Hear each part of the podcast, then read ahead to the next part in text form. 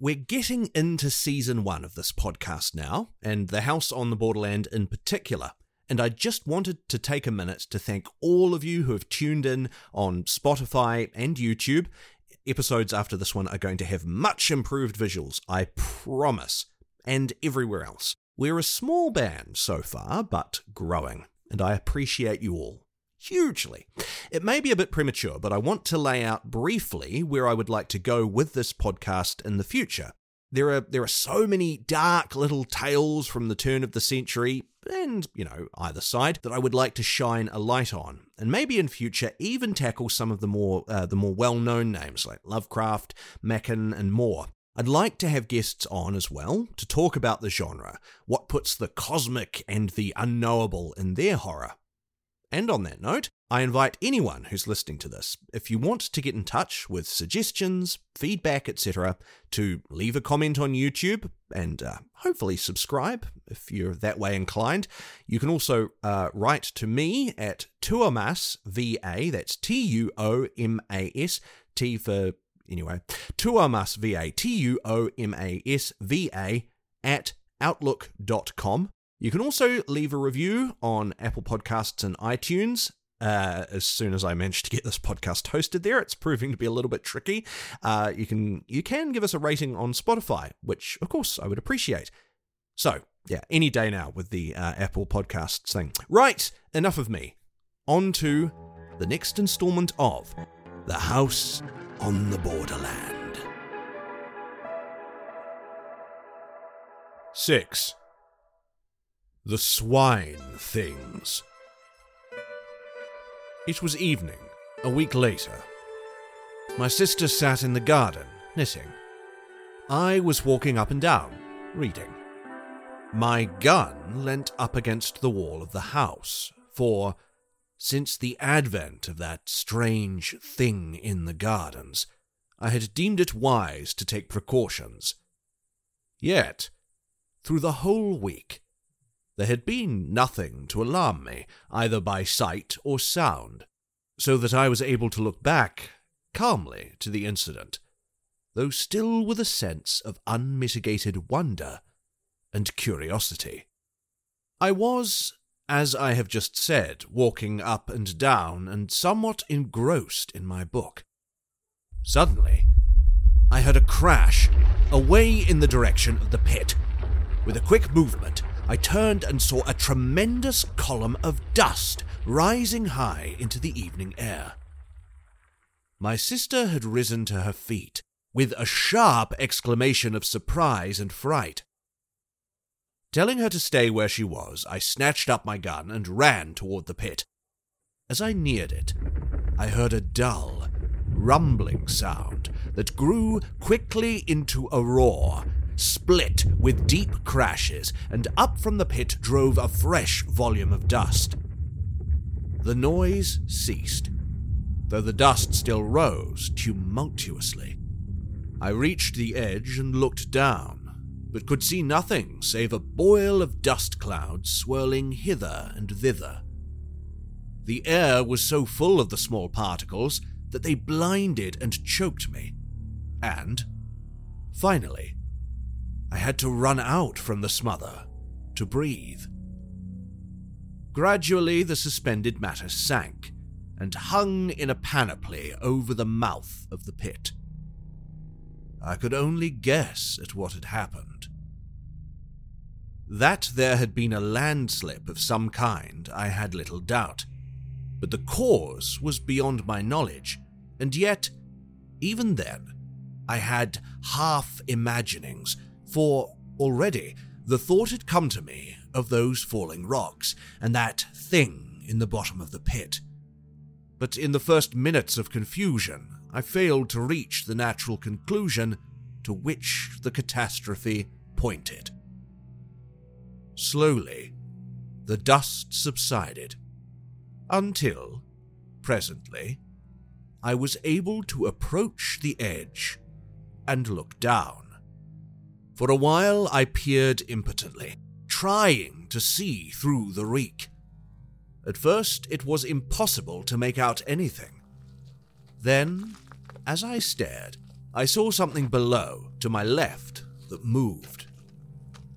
I looked intently toward it, and presently made out another, and then another, three dim shapes that appeared to be climbing up the side of the pit. I could see them only indistinctly. Even as I stared and wondered, I heard a rattle of stones somewhere to my right. I glanced across, but could see nothing. I leant forward and peered over and down into the pit, just beneath where I stood, and saw no further than a hideous white swine face that had risen to within a couple of yards of my feet. Below it, I could make out several others. As the thing saw me, it gave a sudden, uncouth squeal, which was answered from all parts of the pit. At that, a gust of horror and fear took me, and, bending down, I discharged my gun right into its face. Straight away, the creature disappeared, with a clatter of loose earth and stones. There was a momentary silence, to which, probably, I owe my life.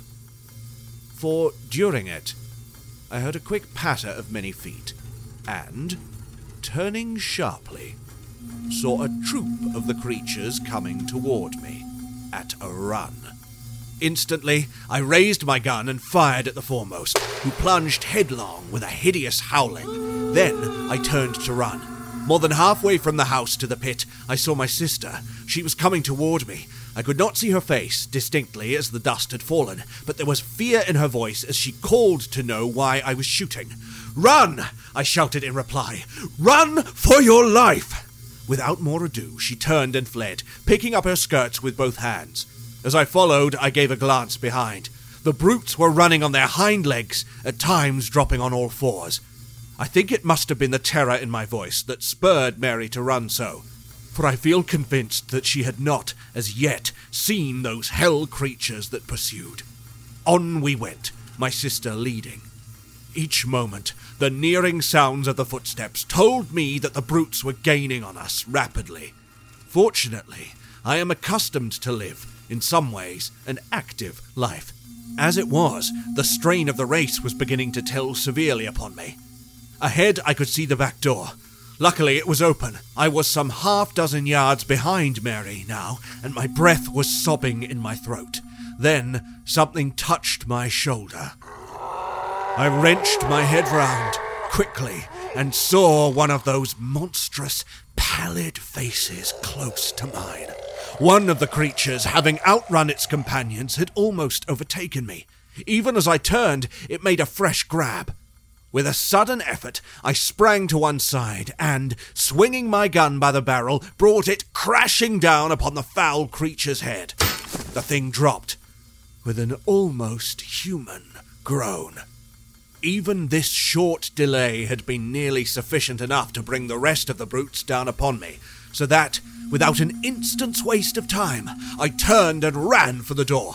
Reaching it, I burst into the passage, then, turning quickly, slammed and bolted the door, just as the first of the creatures rushed against it with a sudden shock. My sister sat, gasping, in a chair. She seemed in a fainting condition, but I had no time then to spend on her. I had to make sure all the doors were fastened. Fortunately, they were. The one leading from my study into the gardens was the last to which I went. I had just time to note that it was secured when I thought I heard a noise outside. I stood perfectly still and listened. Yes. Now I could hear distinctly a sound of whispering, and something slithered over the panels with a rasping, scratchy noise. Evidently, some of the brutes were feeling with their claw hands about the door to discover whether there were any means of ingress. That the creatures should so soon have found the door was, to me, a proof of their reasoning capabilities. It assured me that they must not be regarded by any means as animals. I had felt something of this before, when that first thing peered in through my window. Then I had applied the term superhuman to it, with an almost instinctive knowledge that the creature was something different from the brute beast. Something beyond human. Yet in no good sense, but rather as something foul and hostile to the great and good in humanity.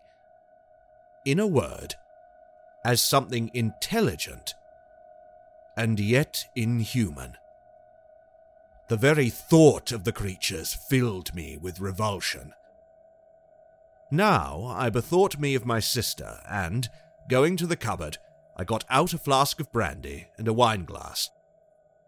Taking these, I went down to the kitchen, carrying a lighted candle with me. She was not sitting in the chair, but had fallen out and was lying upon the floor, face downward. Very gently, I turned her over and raised her head somewhat. Then I poured out a little of the brandy between her lips. After a while, she shivered slightly. A little later, she gave several gasps and opened her eyes. In a dreamy, unrealizing way, she looked at me then her eyes closed, slowly, and I gave her a little more of the brandy. For perhaps a minute longer she lay silent, breathing quickly. All at once her eyes opened again, and it seemed to me, as I looked, that the pupils were dilated, as though fear had come with returning consciousness. Then with a movement so unexpected that I started backward, she sat up. Noticing that she seemed giddy, I put out my hand to steady her. At that, she gave a loud scream and, scrambling to her feet, ran from the door. For a moment, I stayed there, kneeling and holding the brandy flask. I was utterly puzzled and astonished.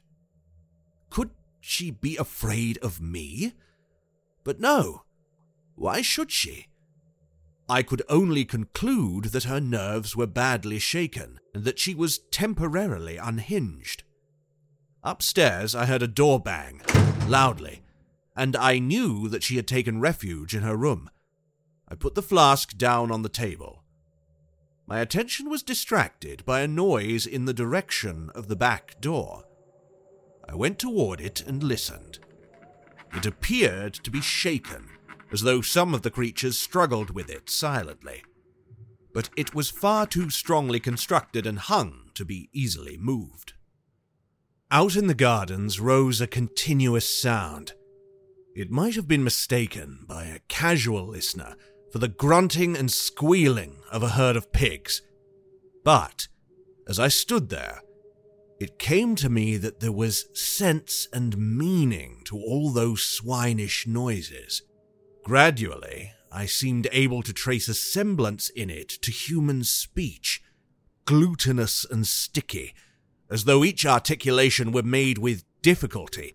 Yet, nevertheless, I was becoming convinced that it was no mere medley of sounds, but a rapid interchange of ideas.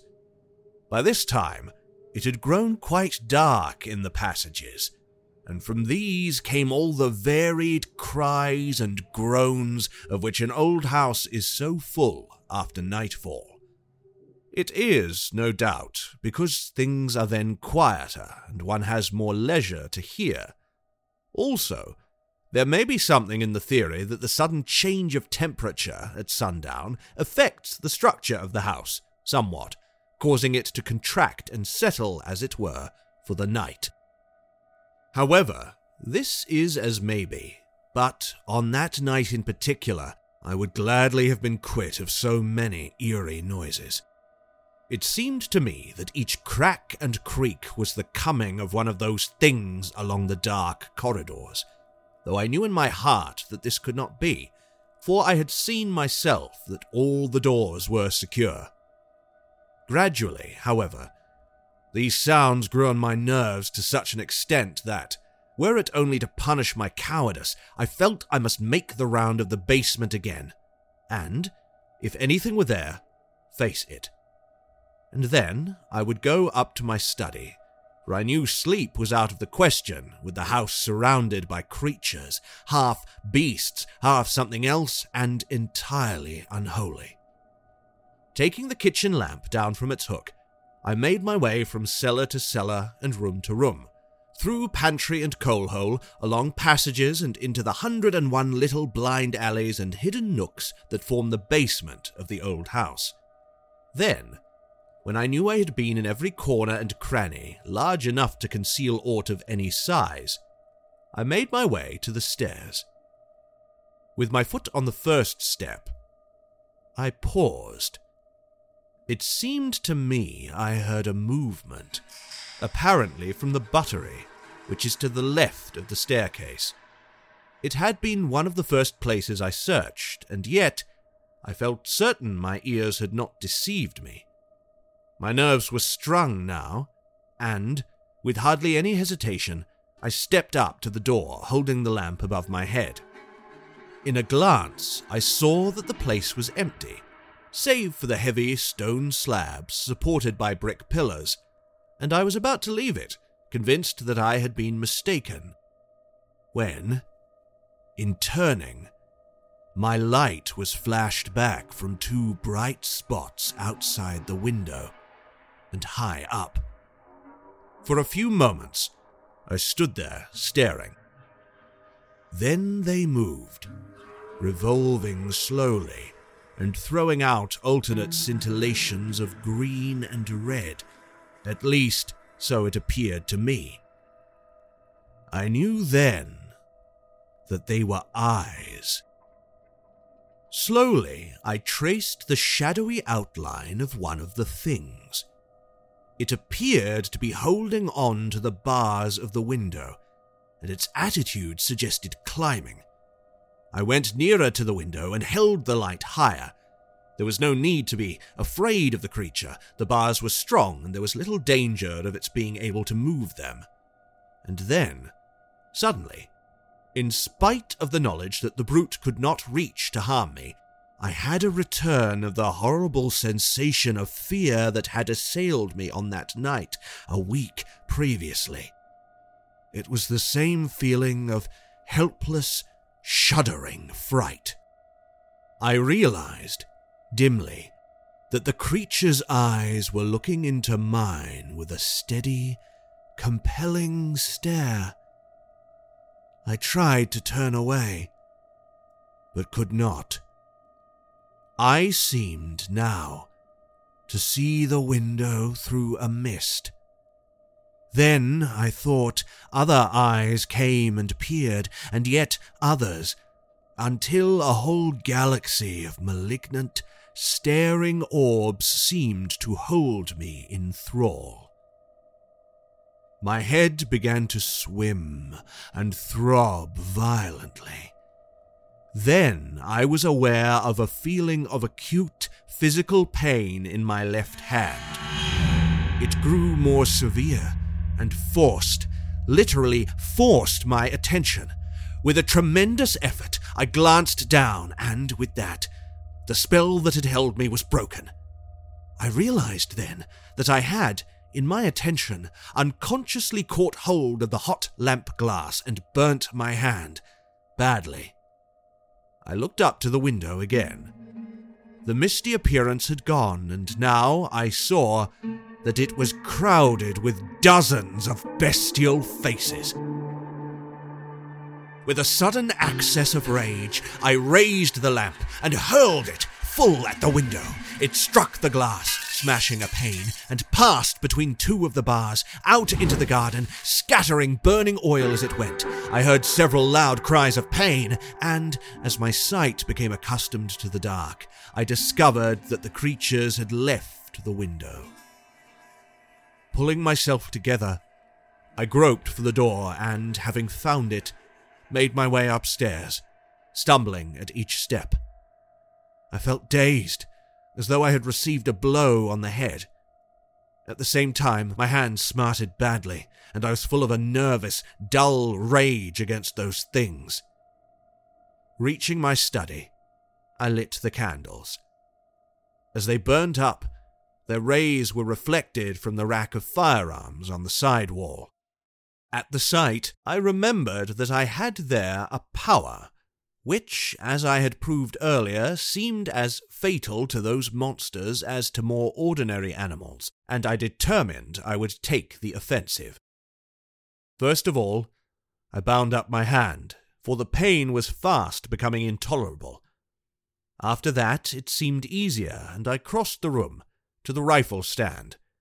There I selected a heavy rifle, an old and tried weapon, and, having procured ammunition, I made my way up to one of the small towers with which the house is crowned. From there I found that I could see nothing. The gardens presented a dim blur of shadows, a little blacker, perhaps, where the trees stood. That was all, and I knew that it was useless to shoot down into all that darkness. The only thing to be done was to wait for the moon to rise. Then I might be able to do a little execution. In the meantime, I sat still and kept my ears open. The gardens were comparatively quiet now, and only an occasional grunt or squeal came up to me. I did not like this silence. It made me wonder on what devilry the creatures were bent. Twice I left the tower and took a walk through the house. But everything was silent. Once I heard a noise from the direction of the pit, as though more earth had fallen. Following this, and lasting for some fifteen minutes, there was a commotion among the denizens of the gardens. This died away, and after that all was again quiet. About an hour later, the moon's light showed above the distant horizon. From where I sat, I could see it over the trees, but it was not until it rose clear of them that I could make out the details of the gardens below.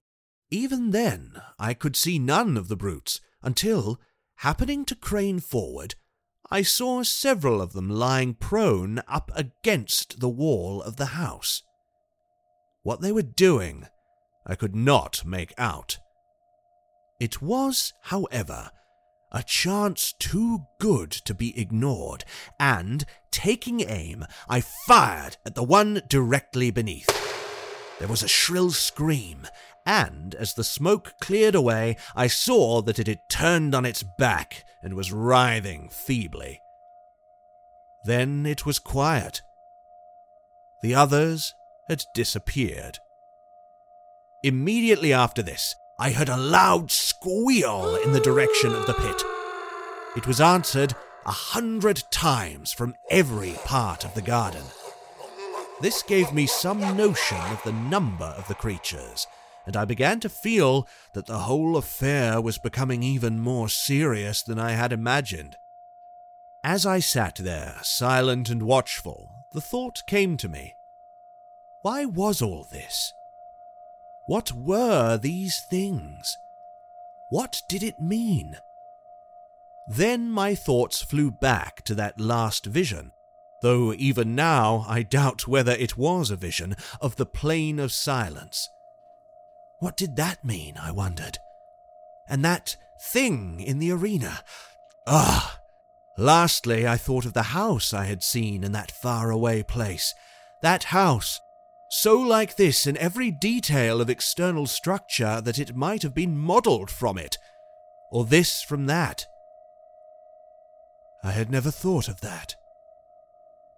At this moment, there came another long squeal from the pit, followed a second later by a couple of shorter ones. At once, the garden was filled with answering cries. I stood up quickly and looked over the parapet.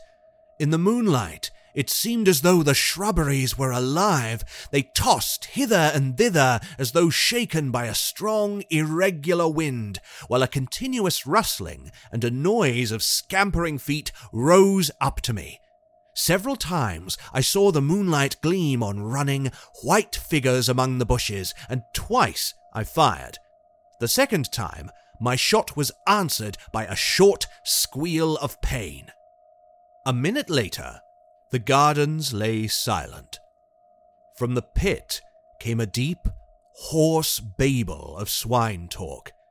At times, angry cries smote the air, and they would be answered by multitudinous gruntings.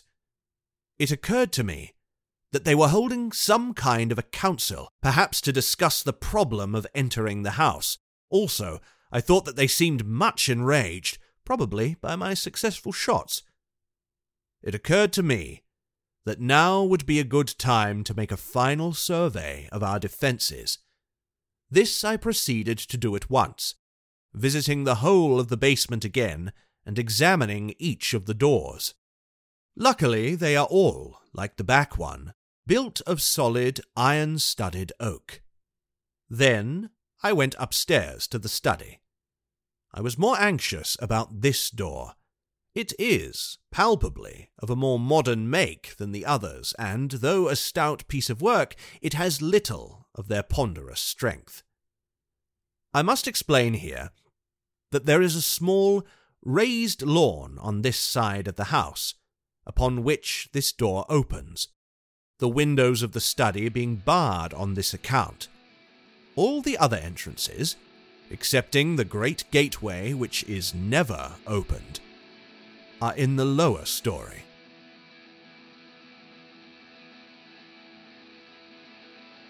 Thanks for listening. Tune in next week for another exciting installment of Bominable Bominations. You can also find me on Spotify, Apple Podcasts, and anywhere else I can jam this thing into.